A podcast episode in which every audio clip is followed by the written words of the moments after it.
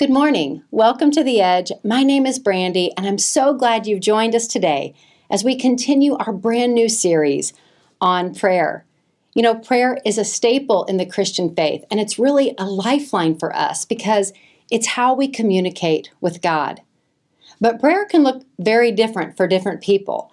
I mean, for some people, it's a very natural and organic thing for them, but for others, it can feel vague and mysterious, or maybe even intimidating. But simply put, prayer is as simple and profound as this it is dialoguing with God.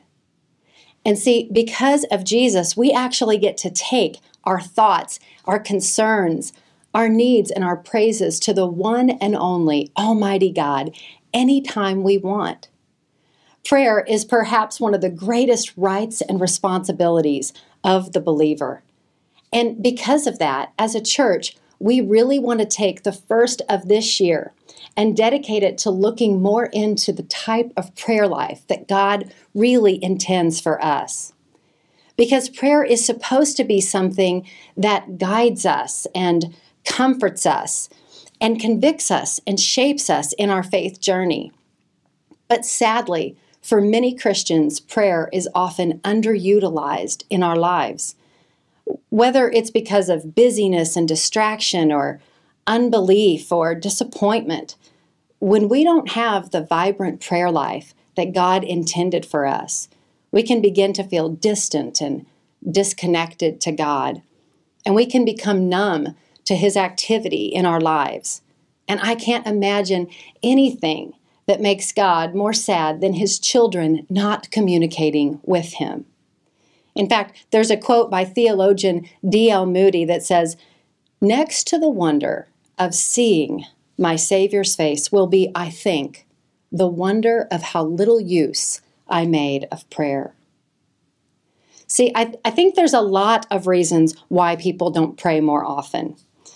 Per- perhaps they feel that their prayers are um, ineffective, they haven't seen change, or maybe they feel like, in the grand scheme of things, their prayer concerns are pretty insignificant. Or perhaps your prayers have become more like an ongoing wish list, like, like a one sided monologue to God, rather than a conversation, a mutual interaction.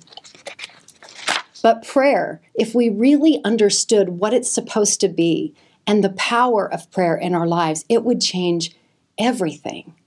And see, God loves it when His children pray, and He entices us to do so.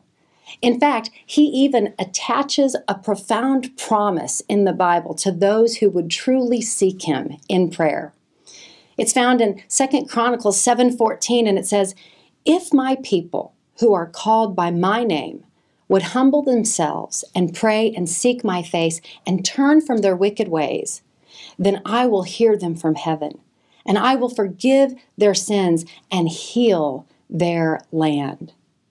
And that word heal is so rich because it means to mend, to cure, or even to make whole. So that's a really big promise that God is making. He intends for our prayer life to be causative. He wants us to engage in the kind of prayer that will affect change in us and around us. And He wants this type of prayer to bring us healing. But this is not a prayer for just anyone. If you really listened to what God said, He's addressing a specific people. He says, If my people, who are called by my name, so, who is God attaching this promise for? It's the church. It's those of us who profess the name of Jesus as our Lord and Savior. We are called by His name, and that is who this promise is for. Because it can be confusing because, you know, a lot of people say that they pray. A lot of people are open to prayer. And in fact, a lot of people even say that they pray to God. But it's important to know that if someone has rejected Christ as their Savior, then they're not praying to the God. That's why we pray often, literally, in Jesus' name, because it is only in Christ that we have access to God. Jesus said in John 14, 6, No one comes to the Father except through me. So, if we want to have this vibrant, effective prayer life, the very first thing that we have to do is we have to be in Christ. He has to be the one that we profess. And then we need to have God shape our desires and our thought life. We need to ask God to shape and give us the desires of the heart so that our heart beats like His does, and it will affect the way we pray. And if you want to know something that God's heart really beats for, it is His church, His bride. His church is at the top of His priority list, and He wants it to be at the top of ours as well. And what does He want for the church? Well, He wants the church to be glorified, to emulate His love and His light from the inside out, so that all those around will see that He is Lord. So, the church should take great priority in our prayer life, and I wonder if that is true for you today. Oh, oh I know. We might uh, remember to pray for believers who are undergoing severe persecution in other countries, you know, when it makes the headlines. But seriously, are we really remembering to lift up one another regularly in prayer? See, when Paul addresses the early churches in his letters, it is very evident that he's not only giving them encouragement and instruction, but he is praying for them. And he leads us with a great example of humbling himself. And remember, when God said, If my people would humble themselves, that's the first thing we have to do. It's about a posture, a posture of the heart that is humble. God says it is when we humble ourselves that He will lift us up. And we know that Paul took this very um, humble approach when he was praying for the church because if you actually look at all of his letters, he addresses his letters the exact same way every single time. He says, Grace and peace to you from God the Father through Jesus. It's a pretty interesting greeting, a certain salutation that's very like specific to him. And it kind of makes me think of I wonder if you've ever known somebody that just has their own like kind of peculiar but specific way that they address people. like when I was little, I, I lived in a really small town and we kind of had the town pastor. His name was Pastor Mike. And he addressed every single person, no matter how well he knew you or didn't. He always said the same thing. He'd say, Oh, glory. He even had it on his license plate, and it was just the normal thing that he said. Like other people couldn't get away with saying it, but he did. Or, for example, if you were to ever call my father in law on the phone, he would always answer the phone, Cheerio. like, you know what I mean? Like just these random, unique things. And so I kind of think of Paul like this like, this was just his way of addressing the church grace and peace to you. And that just shows you that humble position that he took because it's always in that order grace and peace. Which really makes a lot of sense because if you think about it, grace begets peace, right? Grace comes before peace. It is by the grace of God that we have been saved. It's not by our own works. None of us is worthy on our own. But because of God's grace, through faith in Jesus, we have received forgiveness for our sins, and now we have peace with God. Grace extended is peace received, grace and peace to you from God through Jesus. This is the humble posture that we must all take in prayer and with one another. When we extend grace to one another, then we get to enjoy more peace relationally as well. But of course, this takes humility, and humility sets us up for gratitude. And you see gratitude laced all throughout the epistles as well. Let me just read to you. We're going to look at this example of a prayer that Paul writes for the Colossians, and it's found in Colossians 1 3 through 12. And just listen to this. He says, We always thank God for you when we pray because we have heard of your faith in Christ Jesus and of the love you have for all God's people. The faith and the love that spring up from the hope stored up for you in heaven, and about which you have already heard in the true message of the gospel that has come to you. In the same way, the gospel is bearing fruit and growing throughout the whole world, just as it's been doing since the day you heard it and truly understood His grace. For this reason, we have not stopped praying for you, and we continually ask God to fill you with the knowledge of His will through wisdom and understanding that the Spirit gives, so that you may live a life worthy of the Lord and please Him in every way, bearing fruit in every good work and growing in the knowledge of God, being strengthened with all power according to His glorious might, so that you'll have great endurance and patience, and giving joyful thanks to the Father who has qualified you to share in the inheritance of His holy people in the kingdom of light. So, how do we pray for the church? Well, according to this example, we first thank Him. We start with gratitude for even placing us into a family in the first place.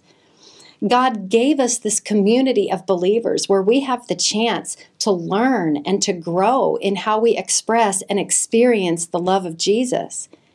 And when we thank God for the church, we're then reminded that we're not alone, that we belong to this fellowship of believers, and then God does something miraculous. When we begin to humbly thank Him for the church, He grows our love for the church. And in doing so, guess what's happening? He's healing our land.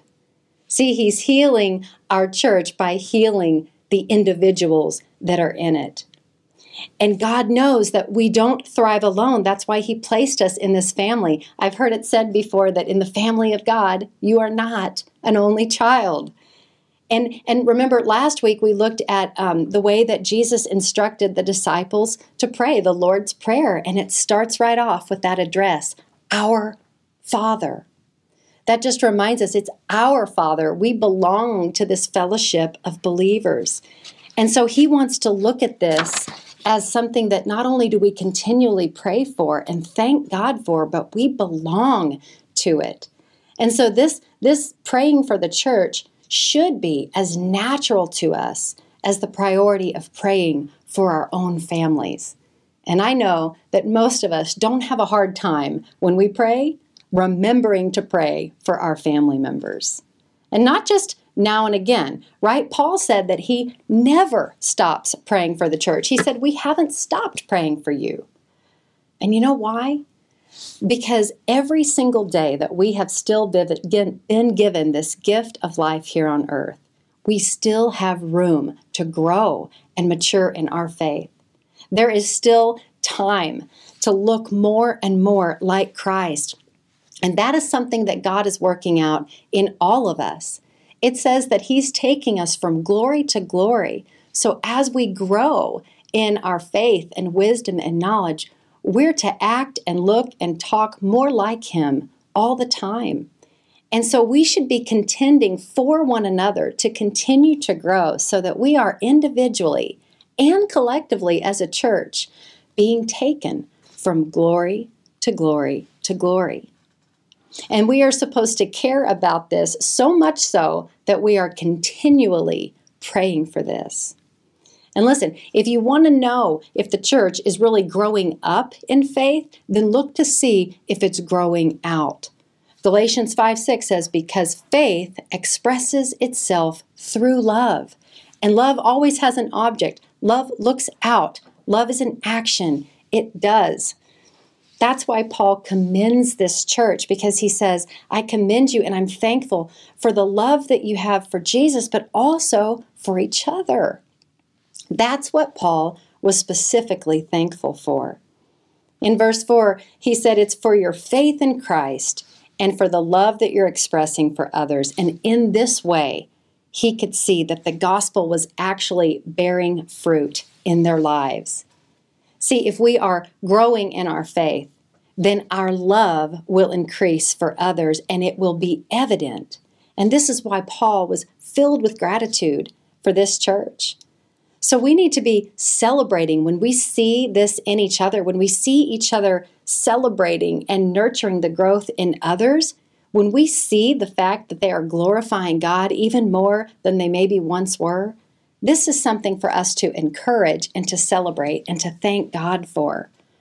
Because listen, a church that doesn't pray And a church that is not connected to each other is a church that is extremely vulnerable to the attacks of Satan. When we don't pray, we're extremely vulnerable because prayer is one of our greatest defenses. So, when things are good, let's thank Him for what's going well. When we need direction, let's seek Him in prayer for guidance. When we have needs, let's take these needs to the Lord in prayer. Let's stay connected and let's stay prayerful. And if you're not sure what to pray for when you pray for the church, I think Paul has some really great points that we could always be asking of the Lord for ourselves and for our church. He prays for three major things. The first is knowledge, knowledge of who God is and his will. You know, to know God is to love him. We don't want to just know about God. We don't want to just study the Bible to have information about him. We want to truly know him. And so Paul is praying that this church would know who God is and furthermore know what his will is. Because scripture says, you know, Jesus is the good shepherd and his sheep know his voice. I think you would all agree that in today's day and age, there are a lot of voices that clamor for our attention. And we don't want to be aimless and constantly falling for every single voice that comes our way. We want to be dialed in, knowing the voice of God, locked into prayer, and knowing what His Word says so that we can walk out His will.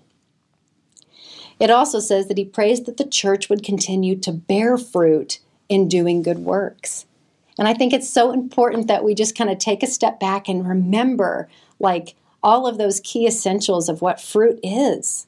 You know, fruit is, you know, just off the top of my head, it's just it's satisfying, it's energizing, it's hydrating, it helps you fight um, you know, it builds up your immunities, it helps fight diseases. Um, it spreads, it multiplies because of the seeds. And you know what? Fruit takes time, right? When, when, when we eat fruit that isn't quite fully developed, it doesn't taste good yet. But we want to share that fruit with others through good works. And finally, we want to pray that our church is strengthened, strengthened in faith. And listen, if you've ever done strength training before, you know that strength training doesn't really come any other way than through resistance. To build muscles, we have to go through resistance training. And the same thing is going to be true spiritually. We can't really know what we know until it's challenged. We can't be certain of certain things about our faith until we go through times that feel unknown, shaky, and uncertain.